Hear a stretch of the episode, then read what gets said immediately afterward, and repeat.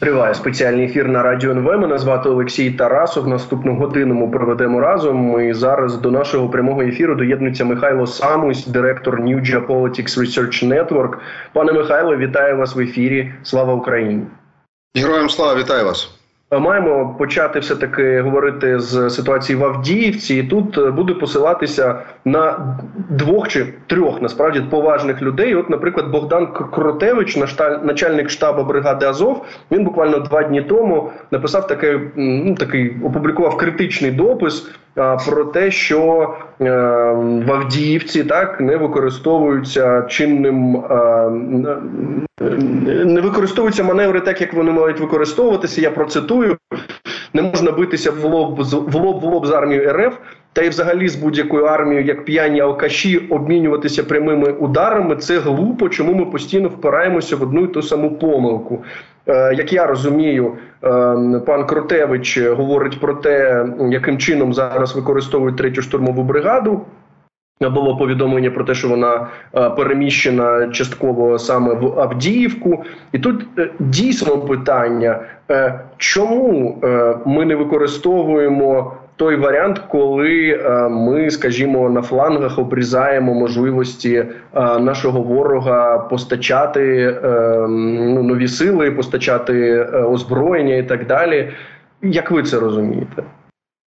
Насправді я не бачу там можливостей обрізати постачання росіян. Тобто, треба трошки на карту глянути, і е, в тому числі і пан Кротевич, те, що показував, воно в принципі очевидно, що цей виступ можна зрізати, але знову ж таки ми не знаємо загального задуму нашого командування, тобто не можна дивитися лише на карту обмеженим, скажімо так, е, фокусом лише на район Авдіївки. Авдіївка виконує одну роль. Е, е, нагадаю, що площа Авдіївки це 29 квадратних кілометрів. Це дуже дуже обмежена територія, і загалом, якщо а фронт у нас нагадаю знову ж таки сотні кілометрів, тому насправді логістика ворога там забезпечується абсолютно іншими шляхами. Я нагадаю, що це там 13 кілометрів до Донецька, і у них там немає проблем з логістикою. Тут пан Кротевич, е, в принципі.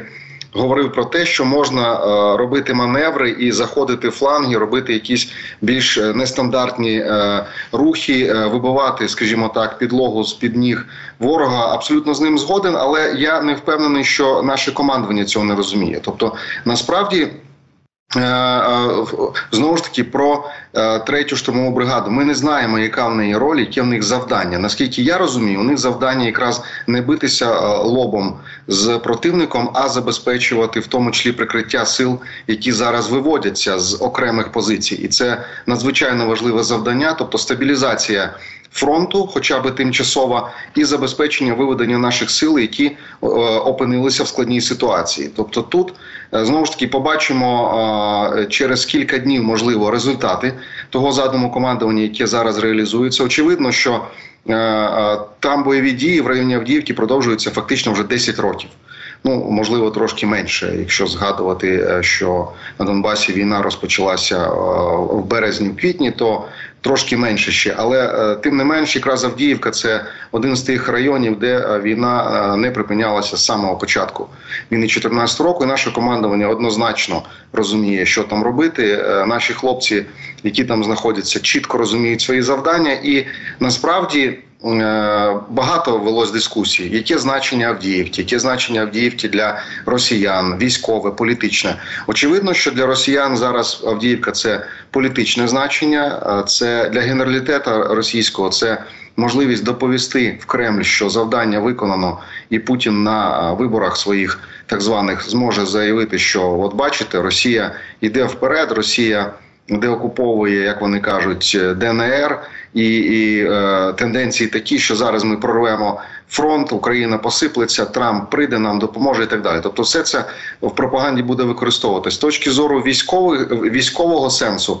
Україна дуже ефективно використала Авдіївку з точки зору знищення дуже великої кількості особового складу техніки. Ми знаємо е, з жовтня, коли Росія почала активну фазу е, операції з е, окупації Авдіївки, просто Втрати величезні, так воювати абсолютно не можна. Ну з нормальної точки зору, це це не бойові дії, це реально якісь ну ну не варвар, варварський варварський похід, коли абсолютно плювати там на особовий склад, техніку, десь вона візьметься, десь цих людей нарожають. Я думаю, що воно вилізе боком і російському командуванню, і росій, російській нації, але на жаль, не зараз. Це буде трошки пізніше. А от стосовно Авдіївки, я впевнений, що українське командування чітко знає, де знаходяться наступні рубежі оборони, що вони обладнані достатньо для того, щоб росіяни в них вперлися, і знову у них виникло е, запитання, що робити далі. Так само, як, наприклад, вони е, руйнували Бахмут. Вони його зруйнували, а далі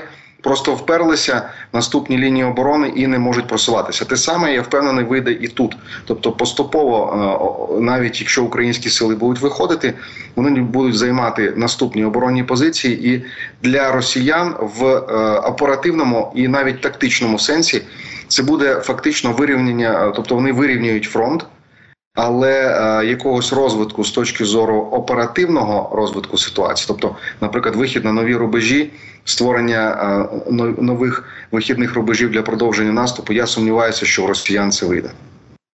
Слухайте, ну от е, е, знаєте, тоді, от про е, ці лінії оборони маю також запитати. Тут буду вже посилатися на на фотографів Костянтина і Владу Ліберових. Вони звичайні цивільні люди. От за, за часи повномасштабного вторгнення вони перекваліфікувалися в таких військових фотографів. І От вони навіть вони вже запитуються про Авдіївку, де вони були багато разів. Що я знову процитую, де друга лінія оборони. Якщо вірити карті Deep State, клішні навколо міста почали формуватися майже рік тому. Це точно не було сюрпризом. Розмови про те, що ситуація навколо міста загострюється, що ворог наступає. Все це ми знаємо вже майже рік. То тож де друга лінія оборони? Ну і там далі вони роблять е, ну таке припущення, що ж далі е, фортеця Костянтинівка чи ну якесь інше місто. Знову ж. Що? Ну тобто дуже цікаво. Ну тобто, якщо цивільні фотографи не бачать, де лінія оборони, я не скажу, що це погано. А, Якщо вони не можуть цього виявити, то це це насправді не означає, що її не існує. Я не впевнений, що, наприклад, генерал Залужний, який два роки керував операцію, не опікувався якраз цією ситуацією. Якщо вони звинувачують генерала Залужного якраз в цьому, ну окей, я, наприклад, не готовий. Е, підтвердити, що там немає другої лінії оборони. Я впевнений, що вона є. Е, і тому я впевнений знову ж таки, що е, будуть використані всі можливості для того, щоб Росія не змогла розвинути свій успіх і піти далі. Що стосується якраз другої лінії оборони, третьої лінії оборони, існують певні нормативи, певні вимоги до будівництва таких. Е, ліній не можна їх створювати в безпосередній близькості до першої лінії оборони. Ви подивіться, що відбулося. Я хотів би звернути увагу. На те, е, як деякі західні експерти знову ж таки розказують нам тут і вчать е, Україну, як воювати, і розказують, що F-16 ну нічого не змінять. Абсолютно нічого вони не змінять. Але подивіться, чим Росія взагалі виштовхує українські війська. Завчора було нанесено більше 60 ударів кабами, тобто різні бомби: 500 кілограм, 250, 1500, 60 штук на площі. Ну 29 кілометрів. Це взагалі адміністративні межі міста Авдіївка. Але насправді то менший п'ятачок був. І оці е, удари, е, якщо б навіть уявити, що все місто залито бетоном, і наші е, хлопці сидять на кілька поверхів вниз, то я вам скажу, що якщо кілька місяців підряд скидувати каби в одну і ту саму точку, то можна пробити будь-які бетонні е, е, е фортифікації. Це це очевидно, що 1500 кілограм бомбу скидувати в одне й те місце протягом кількох місяців то а, цей бункер буде розбитий. Ну іншого виходу немає. Це чиста фізика. Запитання: а чому ж українські сили не від не ну не якось не можуть припинити ці е, удари бомбами? А тому відповідаю, тому що адміністрація Сполучених Штатів веде довгі дискусії з нами. З фактично, я скажу з 20-го, можливо, року, коли вони прийшли до влади, коли Україна говорила, що нам треба багатофункціональні літаки, тому що Росія має повне повну перевагу повітря. Нам треба Петріоти, нам нам треба протиповітряну протиракетну оборону. Тоді, взагалі, це виглядало, начебто Україна з глузду з'їхала. Зараз Петріоти у нас вже є. F-16, я сподіваюся, теж скоро будуть. Але чому ми в 24-му році не маємо до цих пір F-16, які можуть відкинути російську авіацію? Нагадаю, що каби запускаються з 50 кілометрів від лінії фронту, і Україна просто фізично, особливо якщо Авдіївський, е, скажімо так, Авдіївка вона знаходиться. В такому напівоточенні це значить, що російські сили вони ще виходять далі на кілька кілометрів е, за лінію фронту, яка знаходиться в Авдіївці. Це означає, що для того, щоб знищити російський літак, який е, знаходиться на 50 кілометрів від лінії фронту, де ще з цим вклиненням Авдіївки, в російські порядки. Це значить, що українські системи ну це лише Петріот може тут працювати. Але чи е, будемо ми ризикувати Петріотом, щоб підтягувати їх безпосередньо близькість до лінії фронту і отримуємо або е, ракетні удари знову ж таки, або ланцети і так далі. І тим більше, що у нас цих Петріотів раз-два і закінчилося. Тому F-16 можуть змінити ситуацію. F-16 може змінити обстановку, і тут я е, знову ж таки один е, з аргументів, чому Авдіївку треба було тримати. Ну, якщо ми уявили, що, наприклад, в жовтні ми виходимо з Авдіївки, то оці всі місяці, поки в нас немає F-16, вони могли довбити своїми кабами, наприклад, наступні е, міста, які йдуть після.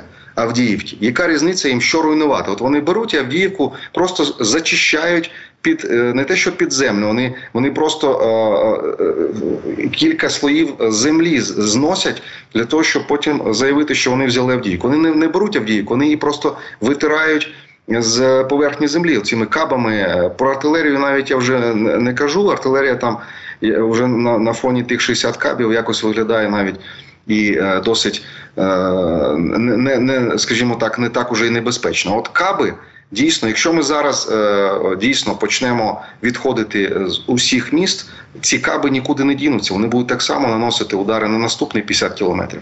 Це треба розуміти, коли люди кажуть, треба було давно вийти з Бахмута. Там не треба було фортеця Бахмуту. Хтось там дуже саркастично це називає. Потім фортеця Авдіївка. Ну давайте відійдемо від е, всіх міст, е, які зараз Росія намагається тиснути і побачимо, що нічого не зміниться. У них каби так само будуть бити на 50 кілометрів, а ми нічого з цим не можемо зробити. От коли в нас будуть F-16, тоді побачимо, що будуть росіяни робити своїми Су-34. Тоді побачимо, що нам розкажуть е, е, різноманітні закордонні експерти. Австрійські, німецькі і так далі, як вони розказують, е, чому це Україна не може втримати Авдіївку, чи навіщо її втримати? От для того і втримати, щоб Е, каби російські не летіли на наступні українські міста, не вбивали там спочатку цивільне населення, а потім просто вирівнювали це місто е, аж до останнього кущика. Ну от е, ми бачимо, що поступово все-таки переноситься війна також і на російську територію. Коли ми говоримо про прикордонні так, оці області, Курська, е, Білгородська, е, там багато всього різного е, палає, багато е, дронів прилітають і влучають по важливих об'єктах. Вчора ми побачили е, новини від російських пропагандистів про те, що нібито Україна обстріляла Білгород, і там по торгівельному центру щось таке влучило, що там вони казали вампірами, вампірами ми обстрілювали і так далі. Але тут таке питання: е, чи це вже дійсно перенесення війни на російську територію? Бо знову ж таки можливо, і от е, від тих е, західних військових експертів, про яких ви ну ви так з іронією говорили, так ми чуємо, що ну от поки з іронією у мене у мене трошки інше відношення. Добре, добре. Ну добре, окей. Більш негативно, ніж іронія. Негатив. Добре, з негативною іронією, з сарказмом, можливо, так. Е, Я маю на увазі, що вони кажуть: от поки ми не перенесемо цю війну на території Росії, не можна говорити про перемогу. Е, Знову ж таки, е, тут. Е, це вже стратегія війни. Стратегія війни вона має свої закони. Тобто, е, я, наприклад, вважаю, що все-таки Е, так за теорією Клаузевіца, наприклад, так от є таке поняття центр тяжіння або center of gravity. цієї війни, все ж таки з українського боку знаходиться в Криму, тобто і військово-стратегічне питання, і геополітичне. Якщо ми деокупуємо Крим, потім, в принципі, деокупація іншої території, е, ну звісно, насамперед Донбасу, це вже буде трошки іншого плану робота. Це вже буде інші операції. Це вже буде така, е, в принципі, це може бути довга операція але вона буде е, носити інший характер.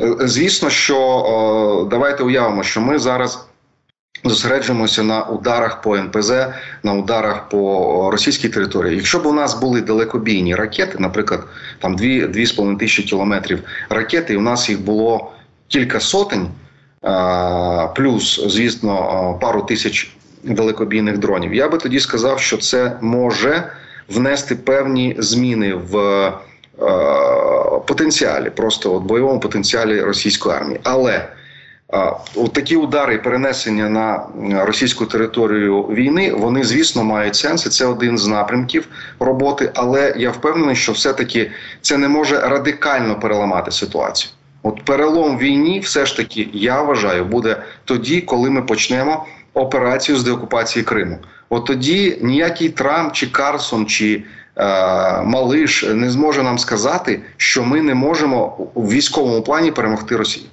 Якщо Олександр, це не не кажіть, ви не забуваєте про Василя Васильовича Малюка, очільника СБУ, тому ні, ні, малиші, якраз вони на нашому боці. Е, добре, Ні, слухайте, так то ж то ж малиш, а це малюк. Це різні, ну взагалі е, різні явища, я би так сказав. Він же Сі Бейбі. Так, ми пам'ятаємо, що є ще такий дрон, який дуже влучно е, б'є по саме саме. От оці дрони роблять ту, ту те завдання. Вони готують геополітичну геополітичний перелом, військово-стратегічний перелом в цій війні як би там е, е, дивним не здавалося, що ну що там ті дрони може там ну потопили один корабель. Так росіяни взагалі про це не говорять.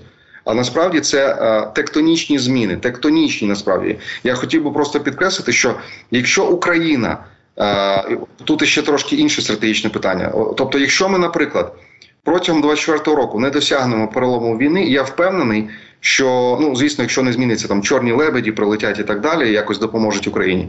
Але е, якщо буде розвиватися в тих же трендах, що зараз ми маємо, нас будуть всаджувати за стіл переговорів і вимагати від нас капітуляцію за рахунок наших інтересів, знову будуть вирішувати свої е, проблеми. І тому, е, якщо ми е, переламаємо хід війни то от якраз в 25-му році вже не будуть нас е, вимагати від нас капітуляцію, тому що буде зрозуміло, навіть Трампу буде зрозуміло, що лузер це Путін, а Україна має е, потенціал і має можливості, шанси е, перемогти в цій війні. Тому краще допомогти Україні і все ж таки довести е, процес руйнації Росії до якогось логічного кінця. А зараз, наприклад, такого розуміння ще немає. Для них краще легше набагато. Я їх я дуже добре розумію. Легше всадити Україну за стіл е, е, для того, щоб підписати капітуляцію, ніж починати процес розвалу Росії. Ну це якось дійсно неспідставні поки що речі. А от якщо Україна відвоює своє Чорне море, відвоює Крим. Відвоює е, Азовське море. Ну оце буде це це геополітично буде сув, тому що вихід до моря для України це е, життєво важливе завдання. Перетворення України в сухопутну державу, обрізану, обмежену це одне з завдань знову ж таки е, Росії як імперії. Пане Михайло, я впевнений, що ви бачили цю публікацію Тайм. Так е, на обкладинку була винесена тема. На ній можна побачити е, карту України, і написано, що це така перша війна штучного інтелекту. І тут е, ну може виникнути логічне запитання. З одного боку, ми бачимо ознаки такої, знаєте, першої світової з окопами, з величезною кількістю, на жаль, загиблих та поранених, е, з цими е, авіаційними бомбами, які скидають на Авдіївку, на Донбас і так далі, не тільки там. А тут нам говорять про те, що нібито це війна штучного інтелекту, і там, от е, на самому початку, звичайно, говориться про е, таку фірму Palantir, про їхній е, їхнє програмне забезпечення, про те, як їхній SEO приїхав на початку червня 22-го року в Київ, спілкувався з президентом Зеленським і пообіцяв, що таким от за допомогою свого програмного забезпечення зможе зробити так, щоб Давид Давид переміг Голіафа, мається на увазі Україна Росія, Е, чи є пере... наскільки це перебільшення, що е, от війна, яку ми маємо зараз, це війна штучного інтелекту? В кожній війні перемагає та сторона, яка швидше адаптується до обстановки і швидше дійсно розвивається технологічно. Ну це це вже з тисячоліття це підтверджено. І от це і перша світова, і друга світова, звісно. Ну у кого ядерна зброя, наприклад, з'явилася першого, той і поставив крапку. Це такий приклад. У, у нашій війні зараз е, з 22-го року дуже дуже чітко помітно, як розвиваються технології, якраз дронові. Тобто, наприклад, навіть рік тому я пам'ятаю, я був на одній конференції, якраз е, по дронах виступав, і е, говорили про fpv дрони як про щось таке нове, яке тільки з'явилося, і, е, наприклад, закордонні. Е, учасники взагалі не розуміли, що це таке в Україні. Вони тільки з'являлися, вони тільки заявляли про себе увесь голос. Зараз ми говоримо про мільйон таких дронів. Росія правда вже почала до них адаптуватися. І е, наступний крок це дійсно дрони з е, штучним інтелектом. Навіщо взагалі штучний інтелект на полі бою? Є таке поняття мережево-центрична війна або розвідувально ударний комплекс, тобто збройні сили перетворюються в розвідувально ударний комплекс. Що це таке? Ціле, ціле вказання, тобто. Е, в реальному масштабі часу визначаються координати цілі противника, передається інформація на командний пункт. Командний пункт передає інформацію на знищення на засоби ураження. У кого ці процеси йдуть швидше, той і виграє. Насправді ну це це як е, е, у ковбоїв. Хто перший дістав револьвер, той і е, переміг. У кого є, тобто зараз. Дрони зробили наступний крок в цьому, як кажуть, скорочення цих циклів управління, цикл управління від визначення противника до його знищення.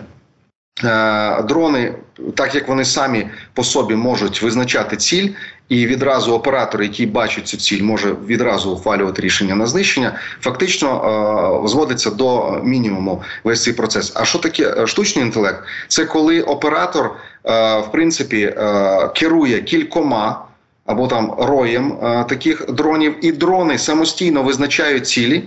Тобто не оператор шукає на полі бою, тобто треба мати якісь а, професійні навички, треба розуміти, де це ці, ці, ціль, класифікувати, зрозуміти. А, штучний інтелект сам визначає, сам все це робить. І можливо буде потреба для того, щоб оператор нажав ОК на знищення. Тобто, е, оцей рій розподіляє між собою цілі на полі бою і е, повідомляє оператору, ми готові знищувати їх. Оператору залишається лише нажати кнопку ОК. Можливо, навіть будуть системи повністю автономні, щоб на них е, щоб максимально знизити е, вплив ребу. Що вони самостійно будуть знаходити гарантовані цілі противника, наприклад, танк або опорний пункт, або інший об'єкт, і знищувати на автоматі. І в результаті ми маємо абсолютно доведену до ідеалу ситуацію, коли знищується е, противник просто в реальному масштабі часу, навіть без без участі оператора. Оце штучний інтелект. Це от наступний крок. І тому чому звертають на це увагу? Хто перший знову ж таки? Е, масштабує, тобто вже, вже такі зразки є, вже такі безпілотники є і у нас, і у росіян. От хто перший масштабує, тобто зробить мільйон таких безпілотників, знову ж таки, штучним інтелектом, той знову буде трошки попереду. Але далі буде знову е, удосконалення тих же самих засобів штучного інтелекту, знову знову ж таки е, швидкість е, обчислень, machine learning, які присутні в цьому для того, щоб більш якісно визначати ці цілі і більш якісно працювати на полі бою. Тобто, це без кінця буде йти, поки не закінчиться війна, однозначно, але дійсно технології визначають прогрес і технології визначають переможця. Тут знову ж таки, коли кажуть.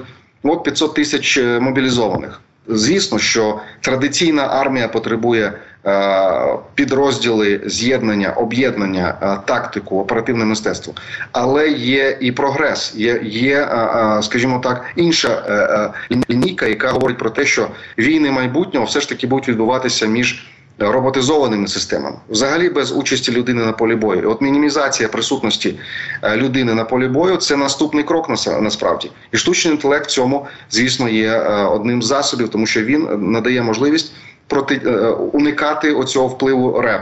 Тобто штучний інтелект може автономно працювати без системи зв'язку прямого управління, і це надає дійсно переваги. Але Знову ж таки, Україні треба робити це все системно.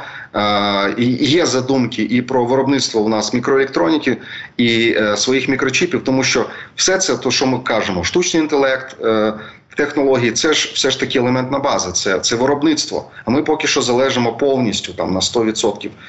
Перші тільки розки з'являються в Україні, того що ми можемо виробляти самостійно, і це, і це в будь-якому разі треба нарощувати. Е, зрозуміло, у нас немає, ну не може бути е, ну, такої офіційної інформації про те, яким чином використовується штучний інтелект зараз, і які е, розробки ми маємо. Але сподіваємося, що от дійсно йдеться про систематичну роботу, про систематичний процес. Пане Михайло, я вам дуже дякую за вашу аналітику. Михайло Самусь, директор New Geopolitics Research Network, був з нами на зв'язку.